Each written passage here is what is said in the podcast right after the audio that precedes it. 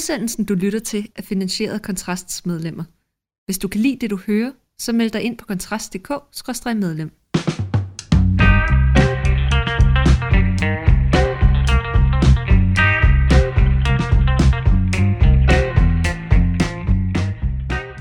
lytter til Fyraften med Kontrast med mig, Mikkel Andersen, ved den ene mikrofon, og ved den anden sidder Rasmus Ulstrup. Og øh, i dagens udsendelse, der skal vi starte med lige kort at berøre en så dels trist nyhed for ja, både det borgerlige Danmark, men jo også for mange andre. Mads Lundby Hansen, vicedirektør og cheføkonom for øh, Tænketanken Cepos, han gik, øh, gik bort i går mandag, grundlovsdag. Og øh, ja, som nævnt, det er, det er sgu tab for, for det borgerlige Danmark, at øh, han ikke er her længere. Jeg synes, han har jo været en af de stemmer, som, som øh, altså med en utrolig, hvad kan man sige, utrættelighed har, har sørget for at, at markere sig særligt i forhold til en borgerlig økonomisk politik på samtlige sendeflader og skrevne medier og så videre, altid savlig, altid, øh, øh, hvad kan man sige, grundig i forhold til sin argumentation, altid lødig, sikkert markant mere end nogen af os her i studiet nogensinde har formået. Øh, og det, det, jeg må sige, altså umiddelbart, det efterlader godt nok et, øh, et hul i, i debatlandskabet og det borgerlige Danmark. Ja, det gør det.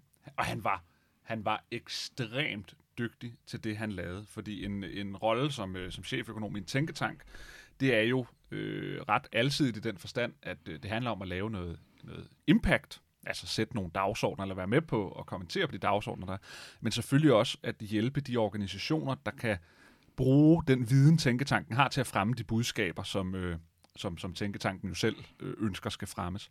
Og man må bare sige, altså jeg har jo, det er ikke fordi, jeg kendte manden sådan særlig øh, godt. Jeg kendte ham ikke personligt, men jeg har haft øh, kontakt med ham flere gange, blandt andet her i regi af Kontrast. Og man må bare sige, den mand var ualmindelig dygtig til sit arbejde. Altså man skulle bare ringe til ham og så sige, hvordan er det nu, det her, det hænger sammen, et eller andet økonomisk. Og så fik man ellers bare smøren, fuldstændig forståelig, kort og kontant, hvor man vidste, alright, det er så sådan her, tingene hænger sammen, det kan jeg nu gå videre og arbejde med. Så i den forstand var han, var han fuldstændig uundværlig, også for de mennesker, der arbejder, så at sige, bagom. Altså det er ikke kun det, at han var hammerende dygtig, når han sad i TV2 News-studiet og, og, og kommenterede på, på nogle økonomiske udspil fra regeringerne, for eksempel. Men det var også det, at man kunne ringe til ham, også der arbejdede i Nye Borgerlige, ved jeg også, at vores økonom derinde også øh, gjorde brug af ham, hvis han var i tvivl om noget. Så kunne man ringe til Mads Lundby, og Mads Lundby, han leverede bare knivskarpt det er sådan her, det er ud fra fagøkonomisk øh, perspektiv, hænger sammen, og det er sådan her, du kan kommunikere det på en måde, så det bliver forståeligt. Og det er et, et enormt tab, at den mand ikke er der længere for det borgerlige Danmark, fordi jeg kan ikke komme i tanke om nogen, der kunne det på samme måde, som Mads Lundby han, øh, han kunne. Altså det er mange, mange organisationer, partier, politikere, medier og andre vil sidde nu med et stort hul i deres øh, måde at arbejde på, når han ikke er der.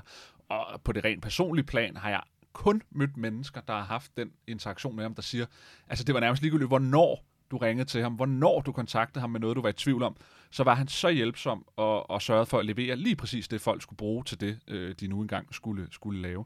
Så det er meget, meget trist, både for selvfølgelig fra et, øh, et, et, et, et personligt, altså for hans familie. Øh, han efterlader, så vidt jeg ved, to børn og en kone, men også for, øh, for det borgerlige Danmark. Der er i hvert fald få, der har formået at kunne hvad kan man sige, at få den gennemslagskraft. Altså man kunne jo, man kunne jo sådan polemisk spørge, hvem der, har, hvem der vi har været øh, Severas eller Arbejderbevægelsens Erhvervsråds øh, Mads Lundby. Jeg tror ikke, der er mange, der sådan umiddelbart kunne, kunne komme i tanker om sådan en ekvivalent i forhold til det. Jeg havde selv øh, fornøjelsen af at interviewe ham i forbindelse med, at han tilbage i 2020 var, var nomineret til Berlinskes Fondsmarkspris, hvor jeg, hvor jeg lavede interviewene øh, af de nominerede på det her tidspunkt. Og der slog det mig også, fordi man kan sige, jeg tror mange kendte og det, og det er jo forståeligt i, i og med, at han var cheføkonom, så det var jo hans resortområde. Altså det var jo, at han var en, en person, som, som, som næsten fremstod som, altså folk var jo sådan lidt karikeret, det var ham, man altid hævde ind, og så, så sagde han noget om, om at man skulle fjerne topskatten og så videre, og, og, og det var også rigtigt nok, der var jo en, en skarp økonomisk vinkel på, på de fleste af hans udsagn, men han slog mig også som en, øh, øh, der i mange andre også værdipolitiske spørgsmål var ekstremt reflekteret og, og virkelig, virkelig, virkelig, virkelig begavet. Altså øh, som øh, for uden i øvrigt at være utrolig behageligt selskab. Han var, han var meget sympatisk, utrolig sympatisk mand, og faktisk også ret sjov. Jeg så, så nogen, der citerede ham for, at han på et tidspunkt var der nogen, der havde lavet sådan en, et tweet, hvor man skulle skrive et, den ultimative, sådan, hvis man vil, hvis man vil lave et, altså turn off en date, hvad skulle man så sige på fire ord? så havde han så bare svaret, jeg arbejder hos Cepos.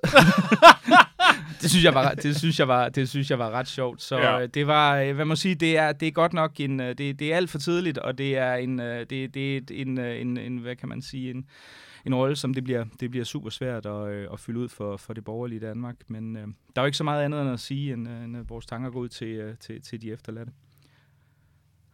Så skal vi snakke lidt om, øh, om klima, Rasmus, fordi for nogle uger siden, der havde du jo et, øh, et, et vellagret, tror jeg godt, man kan sige, indlæg, der blev bragt i, i uh, politikken, Ja. som jeg mener, du sendte ind for en del måneder siden, men nu, nu havde de altså set... og, det var, og det var faktisk ikke engang sådan, at jeg sendte det uopfordret. Det var Nej. deres egen debatredaktør, der spurgte, om jeg ikke ville skrive det.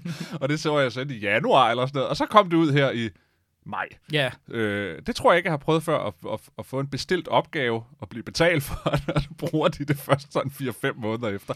Men, øh, men, men jeg klager øh, ikke. Øh, og den fik jo nogle reaktioner, som jeg synes var... Øh, men det kan være, du lige skulle oprise for eventuelle ja. ikke politikken læse lyttere. Ja. Dem kunne jeg jo forestille Ja. mig, at vi havde en enkelt eller to af. Så Ja. hvad, hvad det Ja. var, der var din centrale pointe? Ja, min centrale pointe var, øh, indlægget hedder, at klimaaktivister forsøger at genfortrylle verden. Og det, der ligesom var pointen om det, det er jo kredser meget om det, vi jo tit snakker om, fordi ofte kredser man jo om de samme ting som person her i, øh, i hele sit liv, at, øh, at den voldsomme øh, optagethed af klima, vi ser, det var det, der optog unge mellem 18 og 34, eller også 32, jeg kan ikke huske, hvor man laver skældet, altså unge mennesker. Øh, til valget i 2022, der var klima det vigtigste øh, emne for dem. Og det fik mig til at tænke over, hvad er det, der gør, at unge mennesker er så optaget af et fænomen, der grundlæggende ikke har nogen sådan lige nu og her impact på deres tilværelse. Altså det er sjovt, at unge mennesker har kastet sig så voldsomt over, og med så stor en iver, og med blokeringer af veje, og, og hvad ved jeg, over et emne, der egentlig ikke spiller nogen rolle for det liv, de går og lever. Der er ikke nogen mennesker, der har fået ændret sit liv af klimaforandringerne herhjemme i Danmark. Så ved jeg godt, der er sikkert en masse, der vil sige, at der er mere tørke et sted i Afrika og i Mellemøsten og alt muligt andet. Og det øh, vil jeg ikke rode mig ud, fordi det passer sikkert fint.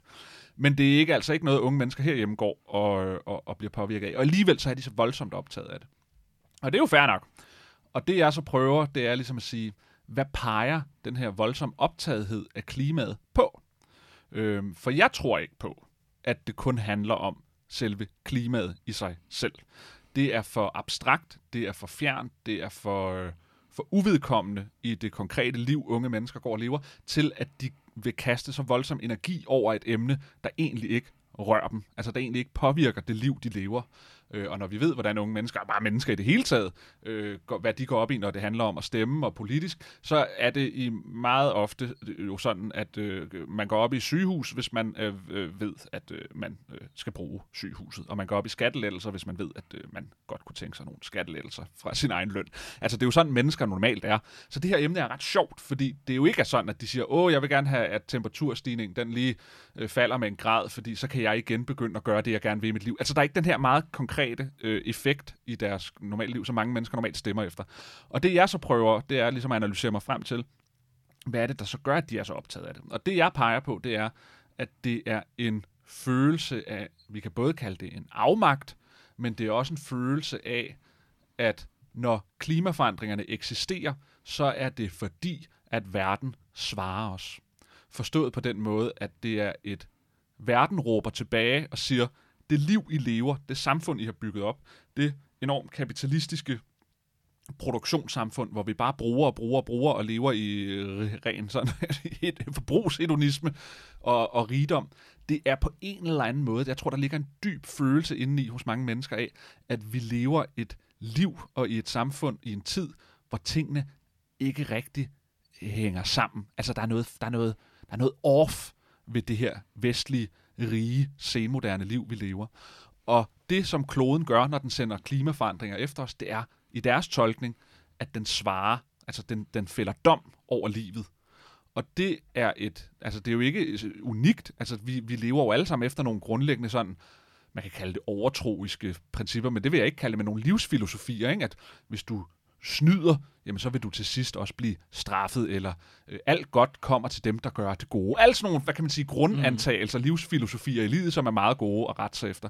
Og en af dem er også, at når man lever over evne, så falder dommen også i sidste ende. Altså det er lidt det er sådan, det er på den måde. Så på den måde, så prøver jeg at sige, at det de forsøger, det er, at en verden, der er død, fordi man siger ligesom sådan, kan man sige sådan en idé, verden døde efter oplysningstiden, så at sige. Vi fik Newton, vi fik rationalismen, vi fik en mekanisk forståelse af verden, der også gjorde verden døde for os. Verden var ikke længere, når det regnede, var det ikke længere, fordi at vi havde opført os dårligt, og derfor så blev vi straffet på vores fødselsdag med at regne. Altså vi begyndte at forstå mm. alting som en mekanisk årsag-virkningssammenhæng, lidt ligesom et øh, skruer og, og, og møtrækker i et mm. samlebånd. Og det er enormt fremmedgørende for os. Det er enormt fremmedgørende for os, at verden er død for os. Og det, man prøver her, det er en lille smule at genfortrylle den verden, sådan med Max Weber, den sociologens ord. Man forsøger at fortrylle en verden, der har mistet sin magi. Og det gør man ved at anskue klimaforandringer som en moralsk dom over mennesket. Det er det, der er min pointe mm. i det. Jamen, jeg, jeg tror, det er rigtigt, og det er jo, og det er jo altså, jeg, man kan jo også sådan sige, at der ligger jo også et element af noget, og det er jo sådan en, altså i forhold til, hvor tillokkende det her det er. Nu, nu jeg tror, vi skal, før der skulle være eventuelle lyttere, der sidder og tænker, det er jo ikke fordi, at, at, at du eller jeg for den sags skyld underkender, at der kan komme meget reelle konsekvenser nej, nej. af de her klimaforandringer. Det kan sagtens tænkes, der kommer enorme strømme af klimaflygtninge. Der kan sagtens komme, tænkes, at store dele af Mellemøsten eller andre steder kommer til enten at blive ramt af ekstrem tørke, og det kan være, at der er nogen, der bliver oversvømmet. Det er ikke det, men det, altså, det er jo i forhold til det konkrete oplevede her i Danmark. Ja. Men, og der må man jo, altså der er den her sådan apokalyptiske idé om, at man kan sige, at der ligesom kommer det store, det store rensende opgør. Altså det er jo ikke, man kan sige, det er jo, altså, fordi det, den idé er jo ikke indbygget i for eksempel IPCC's, altså FN's klimapanels udmeldinger. Altså, det er jo ikke, det er jo sådan, at det er ikke fordi, det, konsekvenserne er grimme, og det, det, det er de, men, men, men der er jo ikke nogen, der siger, at verden går faktisk Nej. under. Og Nej. det er jo den Altså, det er jo den, hvad kan man sige, øh, øh, forestilling, der ligger nedenunder meget af det her klimaaktivisme, ikke? Altså, de Tyskland mener, at deres store bevægelse er de letste generation, noget i den stil, den sidste generation, ikke? Ja. Der er folk, der snakker om, at de simpelthen ikke får børn, fordi de er, så, de er så, så overbeviste om, at hvis verden i det hele taget eksisterer, når deres børn bliver voksne, så bliver det sådan et eller andet Mad Max-agtigt hellscape, hvor folk, de altså, øh, overhovedet ikke kan leve et meningsfuldt liv. Og det er jo, altså, igen ikke for at forklare konsekvenserne, men hvis man kigger på sådan det konkrete i forhold til, hvordan Danmark og, formodentlig kommer til at udvikle sig, så tyder det, der kan ske alt muligt i fremtiden noget forudsigeligt, men det meste tyder jo på, at de kommende generationer kommer til at leve sundere, mere velstående og længere liv end, end nogen tidligere før. Og, og, og det, altså igen, der vil ikke være konsekvenser, også for Danmark, der kommer sandsynligvis noget havvandstigning og sådan men øh, i betragtning af, for eksempel Holland er to, en, en tredjedel af landet er vel nærmest altså er jo, er jo opdyrket jord, så formodentlig kan man nok eller inddæmmet jord, ikke? Så man, formodentlig kan man nok offsætte en del af det, næsten uanset hvordan man vender og drejer det. Så, så, så ideen om, at man på en eller anden måde at eventuelle børn i løbet af 50-70 år kommer til at leve igen i det her Mad Max hellscape, er jo urealistisk, men jeg tror, du har fuldstændig ret i, at man har den her idé om, at at, at man kan sige, at Gaia, altså kloden, slår igen, og det er jo sådan, ja. sådan en metafysisk ting, ikke? at det er sådan noget med, at vi har, vi har levet over evne, vi har, vi har forbrugt langt mere, end hvad vores klode, som på en eller anden måde bliver, bliver næsten sådan på sådan teistisk vis tillæg, tillagt en eller anden... Altså, det er besjælet på en eller anden måde. Den er besjælet, ikke? Altså, den, den slår så igen og siger, jamen prøv at høre, jeres, jeres øh, opulente, overdrevne øh, livsstil, hvor I både spiser kød, hvilket i sig selv er ondt, men det er også CO2-udledende osv., altså at det det, den vil, det vil simpelthen hævne sig, og nu kommer dommens dag på en Præcis. eller anden måde. Den ligger ude i horisonten. Ikke? Og der tænker jeg også tit, at det folk tit glemmer i forhold til, øh, til, til faktisk kristendommens øh, opståen, er jo, at det var faktisk også en apokalyptisk religion i de første århundreder. Altså Jesus siger jo, jeg kan ikke huske om det er Bjergbjørn, men siger jo det her med, at jamen, de er nogle af dem af jer, der er til stede her i dag, øh, vil jo opleve den yderste dag. Ikke? Altså det tidspunkt, hvor dommen vil blive afsagt, ja. hvor Jesus sidder ved, ved sin fars side og skal dømme de retfærdige for dem, der skal et andet sted hen. Ikke? Og, og den, altså, på, så på den måde kan jeg næsten se, der er sådan en kristen Altså, der, der ligger sådan en, en rod, som egentlig er paradoxal. En rod af noget kristen tænkning nedenunder det her, ikke? Altså, at på et eller andet tidspunkt venter, venter den ultimative dom over, over os som samfund, fordi vi har levet over evne, ikke? Ligesom hvad Gud gjorde ved Sodom og Gomorra, ikke? fordi de også havde gjort ting, som var fuldstændig uacceptable. Men her der er det så mere sådan en slags næsten metafysisk forestilling om, at klimaet har næsten en eller anden, eller kloden har en eller anden form for intentionalitet. Ja. Ikke? Det synes jeg er en, Altså, jeg synes, det, det er lidt pudsigt på den måde, at det er så, fordi der er sådan en slags, øh, en slags feverish. Altså, der er sådan en slags ophedet ting i forhold til det her, igen uden at underkende det, men, men den her idé om, at, at, at vi lever i de sidste tider, som det jo bogstaveligt talt yeah. ud, det, det er meget... Det, det, det er meget næsten i sin, i sin udgangspunkt kristen, ikke? Ja, og det er det, jeg synes, der er så interessant ved fænomenet. Fordi at man skulle tro, at ungdommen var mere og mere, hvad kan man sige, øh, ikke ateistiske, men du ved, altså, altså, man har ligesom haft en idé om, tror jeg, overordnet set, at desto mere mekanisk verdensforståelse vi får, desto mere vi får indsigt i naturens love og alt muligt andet, desto mere vender vi os ligesom væk fra sådan nogle livsfilosofier eller besjæling af verden og naturen. Og det har man jo også gjort. Altså, altså, der er jo ikke nogen i dag, der tror på, at når der er dårligt vejr på ens fødselsdag, så handler det om, hvordan man har opført. Så det er der jo ikke nogen, der tror på. Fordi vejret kan ligesom være lidt anderledes 10 km Særligt, særligt også med fødselsdag i januar, er, er meget skeptisk ja. over for Så der er jo ikke nogen, der tror på det der længere. Men jeg synes, det viser et menneskeligt, hvad skal vi kalde det, og det er sådan set ikke for at, at, at se ned på det, men det viser en, et menneskeligt grundlængsel, en menneskelig grundvilkår om, at verden på en eller anden måde giver mening. Altså, at der er en sammenhæng med tingene. Vi havde også, da jeg var ung, kan jeg huske, vi havde meget sådan noget, jeg voksede jo op i den periode, hvor man hele tiden skulle snakke om sådan noget positiv psykologi, og man skulle altid tale om sine følelser, det skulle mænd også lære, det skulle drenge også lære. Og dem, der ikke lærte at behandle deres, snak om deres traumer, de ville jo bare en dag, når de blev 40, pludselig blive ramt af et lynnedslag, der gjorde, at de fik en kæmpe depression, fordi de aldrig havde fået snakket om deres følelser tid. Altså, man havde sådan en idé om, at hvis ikke du gør det rigtigt, så bliver du straffet på et eller andet tidspunkt. Og eftersom vi har afskaffet øh, kristendom og religion i det hele taget, så må den straf ligesom finde sted i livet og ikke efter.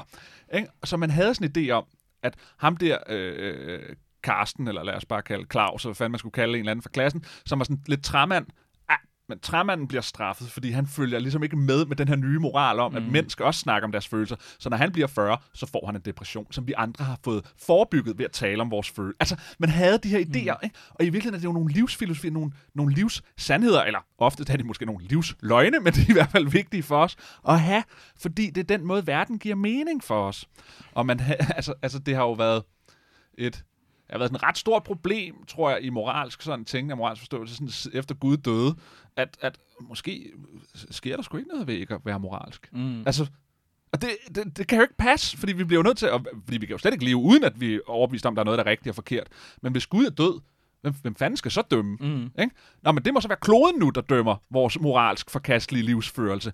Og så jeg tror jeg også, der ligger en romantik. Det er derfor, jeg kalder i politikken, jeg tror, det er det, der er nogen, der er blevet lidt provokeret af, at jeg kalder det et eller andet sted en konservativ tænkning, fordi man har et behov for, at det moralske liv skal leves. Også selvom der ikke kommer noget godt eller dårligt ud af det. Og den konservative tænkning kommer jo så ind der, hvor man siger, jamen så må vi finde et sted, hvor dyden belønnes og synden straffes. Mm. Og det gør den så ved, at vi har sådan et højmoderne teknologisk samfund, der er enormt fremmedgørende, hvorimod afrikaneren, der bor i lærhytte og går med spyd, han bliver mm. altså kloden straffer ikke ham, mm, mm. fordi han lever i harmoni med kloden. At han så bliver straffet ofte ved måske at være mere sulten, end vi er mm, i Vesten, mm, mm. det er lige meget i moralsk henseende, fordi han lever moralt set i en eller anden form for sammenhæng, harmoni med den oprindelige måde at leve livet på. Altså, så der ligger sådan en fremmedgørelse. Jamen, er der ikke et eller andet i den, der, der ikke... Fordi øh, de vil vel anerkende, de vil vel altid sige, at klima, de vil vel være enige at klimaforandringerne rammer faktisk folk nå, i Afrika ja, ja, hårdere, ja, ja. End, end de gør, yes, altså yes, end yes. vores skørlevende ja, heroppe, ja, hvor vi ja, står med vores ja, iPhones. Ja, ja, og, og det, var sådan, det var heller ikke sådan forstået, at, at, at, øh, at det ikke rammer dem, men det er mere, det er ikke afrikanerne, der fremkalder mm. de negative konsekvenser, hvis man har sådan en stereotyp med ham, der render rundt med et spyd ude på savannen. Mm. Fordi han han gør det rigtigt, mm, så han vil ikke mm. blive ramt. Mm. Altså, altså, det er ikke hans skyld, de her ting kommer. Og det er det jo, det er jo vestens overforbrug, eller Kinas også for den sags skyld. Men, men det, er et, det er på en måde en idé om at få the universal scales in balance. Mm. Ikke? Du kan ikke leve over evne, fordi så peger det for meget i den anden retning, hvor dommen til sidst kommer. Og det har så affødt nogle reaktioner. For eksempel, at der er en, der skrev et langt indlæg i politikken, som var bedsteforældre for klimaaktion, tror jeg, organisationen hed. Og ja, han er tid pensioneret psykolog. Okay. Og der fik jeg at vide, hvad jeg var for en. Ja, ja, Fordi, ja. Som han sagde, når fingrene, når, fem, når fire fingre peger på, eller når en finger peger på månen, så skal man ikke se på ham, der peger med fingrene, man skal kigge op på månen. Ikke? Så i stedet for at snakke om, hvorfor folk øh, er så optaget af klimaforandringerne, så så skulle jeg snakke om klimaforandringernes store komme. så det var jo godt at sætte lidt ild til politik. Jeg synes altid, de, de der organisationer, der, der kalder sig et eller andet med bedsteforældre for eller imod, jeg synes, det er noget af det mest underlige, ikke? Fordi jeg har sådan lidt, altså jeg mener, hvad er det, man dermed siger? Altså det er, altså, at det, det, det, det du organiserer dig omkring, det er, er, det er, at du har opnået en vis nødvendighed, en vis alder, men det kan jo så være relativt ung, hvis man har fået både børn, der har fået børn tidligt, ikke? Det har fået en vis alder, så det vil sige, at du ikke er død, og så at du har reproduceret dig selv, hvor jeg er sådan lidt... Det er selvfølgelig flot, at, men, men begge dele er ikke, siger jeg, som, som forældre, og, og også efterhånden ved at være moderat alderssten, øh, er jo ikke, altså, det er jo ikke så svært. Nej, det er jo ikke, umiddelbart. top af det meritokratiske Nej, system. jeg synes, det er, det er lidt underligt, det her med, at hvad er det, man, hvad er det, man, man slår til med, eller man, man udtaler sig i forhold til det. Men jeg synes, en enkelt ting, vi måske lige kan vende. Jeg synes også, der er noget... Jeg, jeg kigger og hørte det her program, jeg selv har medvirket i, der hedder Akkurat på på P1, øh, øh, som bliver sendt søndag eftermiddag. Det jeg hører det som regel, mens jeg går og slår, slår græsplæne. Øh, øh, hvor jeg tror, det var Magnus Haslebo, som, som tidligere er enhedsliste kommunika- kommunikationsmedarbejder, som er derinde. Ikke? Og han, han har sådan den her idé om, at hvis vi kunne tolke det ind i den ramme, som vi har talt om her, ikke, at der, der bliver det i stedet for ligesom befolkningerne, der rejser sig mod det et system, som han eksplicit kaldte for, for sådan korrumperet. Mm. Det var, det var ja. den, den side af Carsten Lauritsen, som også var i panelet. Det var han ikke, den betegnelse var han ikke helt entydigt enig i, men det kan man jo eventuelt gå ind og høre. Men, men hvad det hedder, men, men der synes jeg sådan, det, det sjove var, at det sådan ligesom skulle være befolkningerne, som på en eller anden måde så, så ligesom udmyndede den her straf mod, mod politikerne på en anden måde, hvor jeg sidder og tænker, det synes jeg, det er også et, et enormt fascinerende synspunkt, at man kan sidde og tænke det, fordi det eneste vi, altså, jeg anerkender naturligvis, at vi har Extinction Rebellion, vi har tyskere, der blokerer veje og alt muligt andet, og de her bevægelser. Men er der en ting, man kan se, der i virkeligheden i meget høj grad formår faktisk at mobilisere sådan i anførselstegn almindelige mennesker?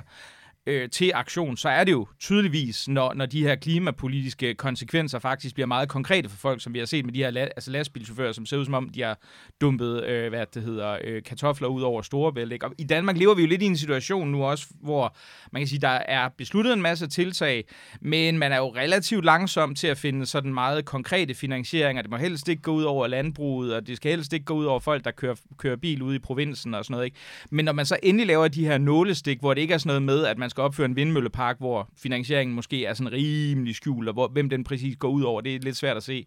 Men når man ser nogle, nogle af de her ting, hvor man siger, okay, jeg lastbilchauffør, for jeg kommer det til at koste x antal øh, kroner mere at køre en kilometer så ser vi faktisk ret massive reaktioner. Ikke? Og, ja. og jeg, tror, jeg tror på det tidspunkt, hvor man gik ind og for alvor begyndte at lovgive i forhold til øh, at gøre oksekød meget dyrere, øh, gøre benzin, altså almindelige benzinbiler meget dyrere, hvis man gjorde det sådan fra den ene dag til den anden, så tror jeg, at vi, man vil faktisk se et, et meget stort ikke, hvad kan man sige, klimaorienteret potentiale, ja. ikke? men stadigvæk så er der den her idé om, at de almindelige mennesker så måske en skønne dag vi rejser sig op og kræve øh, et, et nulvækst samfund, hvilket jeg er ret sikker på, at øh, der faktisk ikke er særlig mange, der kommer til nogensinde at gøre. Nej, og det, det, det, måske, okay, hvis man skal være lidt grov her, ikke? måske er der en årsag til, at det er de meget unge, der går op i det.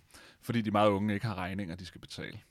Ja, det kunne i hvert fald være en arbejdshypotese, jeg tænker, vi med fordel kan udforske. I et senere program, det var alt, hvad vi havde for Fyraften.